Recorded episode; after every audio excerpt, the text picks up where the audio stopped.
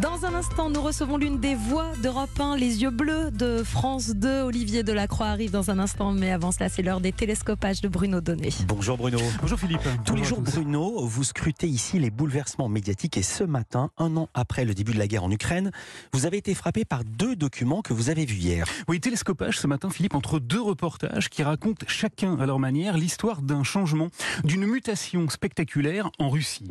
Le premier, c'est un article formidable signé Ariane Qui est apparu hier dans les colonnes du journal Le Monde. Son titre, L'enfance soviétique de Volodymyr Zelensky. Dans un long papier qui emprunte à la fois les codes du reportage et ceux du portrait, la journaliste décrit l'enfance du président ukrainien. On y apprend qu'il a grandi dans une Ukraine soviétique du temps de l'URSS, mais qu'il n'évoque jamais cette période comme si, écrit notre consoeur, il y avait là un sujet tabou. Car de l'URSS, le meilleur souvenir que semble avoir conservé Zelensky, c'est celui de sa chute. En 1991, lorsque Gorbatchev arrive au Kremlin, lorsque la perestroïka remplace le communisme de plomb, le jeune Volodymyr n'a que 14 ans. Et pourtant, il se souvient que ça lui a permis d'échapper à sa formation obligatoire dans les jeunesses communistes. Et il se souvient aussi des tout premiers salaires capitalistes de son père, un ingénieur qui était alors parfois payé en coupons, en savon, en pneus ou en bouteille de shampoing.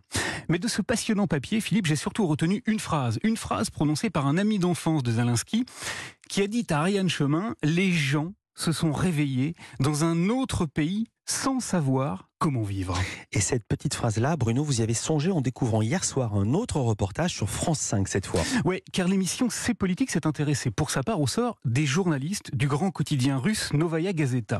Et figurez-vous que eux aussi se sont réveillés dans un autre pays sans savoir comment vivre. Je me sens en sécurité ici. Pourquoi? Eh bien tout simplement parce que comme Maria Epifanova, qui dirige l'emblématique journal d'opposition russe, le seul à avoir encore une voix libre, les 30 journalistes qui le fabriquent au quotidien ont dû fuir leur pays. Ils vivent aujourd'hui à Riga, en Lettonie.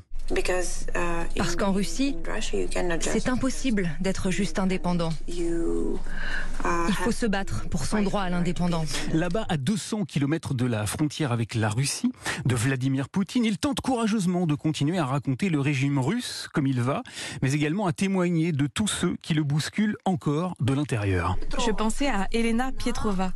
C'est une Instagrammeuse queer. Elle a un million d'abonnés sur YouTube. Depuis Riga, donc, Maria Epifanova a confié au journaliste de France 5, Pierre Caillé, les grandes difficultés qu'elle rencontre pour pouvoir tout simplement continuer à exercer son métier.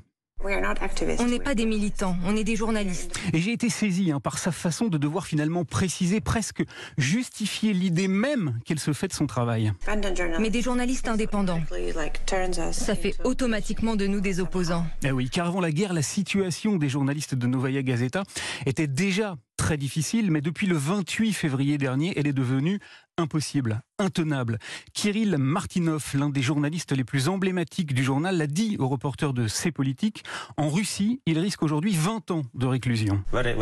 Vous savez, c'est vraiment un sentiment très étrange. Je me sens en sécurité ici et en même temps, pas loin de là, je sais que je peux me retrouver jeté dans une prison russe. Alors, eh bien, alors, comme ses confrères, il vit désormais l'exil, l'exil dans un pays qui n'est pas le sien.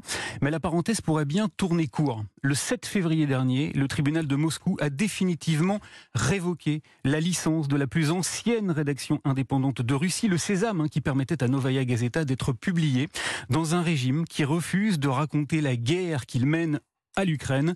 L'Ukraine, là où, il y a tout juste un an, les gens se sont réveillés dans un autre pays sans savoir comment vivre. Merci beaucoup Bruno Donnet. À demain.